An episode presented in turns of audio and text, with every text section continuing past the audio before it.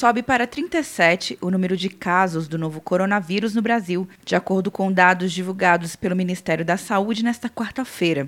O ministro da Saúde, Henrique Mandetta, alertou sobre a conduta do marido de uma paciente do Distrito Federal que está em estado grave e respira com a ajuda de aparelhos. O marido se recusa a permanecer em isolamento, circula dentro do hospital, se recusa a fazer o exame, ao ponto de ter que se pedir ordem judicial. Se nós formos para esse quadro, com esse tipo de comportamento, será muito difícil não termos curvas de ângulo muito agudo. Na terça, o governo do Distrito Federal confirmou que o marido da mulher também testou positivo para o vírus. Entre os novos casos confirmados, foram identificados um novo no Rio Grande do Sul e dois novos no Rio de Janeiro.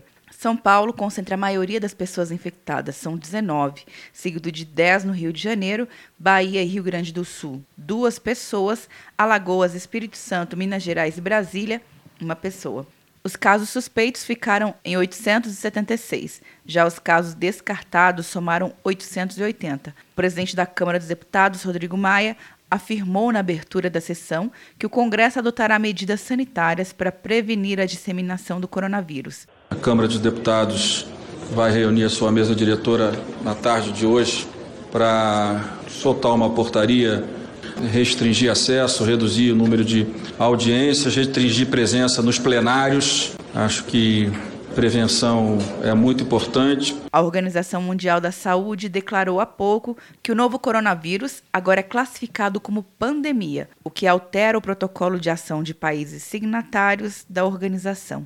Quer um ano sem mensalidade para passar direto em pedágios e estacionamentos? Peça a Veloy agora e dê tchau para as filas. Você ativa a tag, adiciona veículos, controla tudo pelo aplicativo e não paga mensalidade por um ano. É por tempo limitado. Não perca. Veloy. Piscou, passou. De Brasília, Luciana Castro.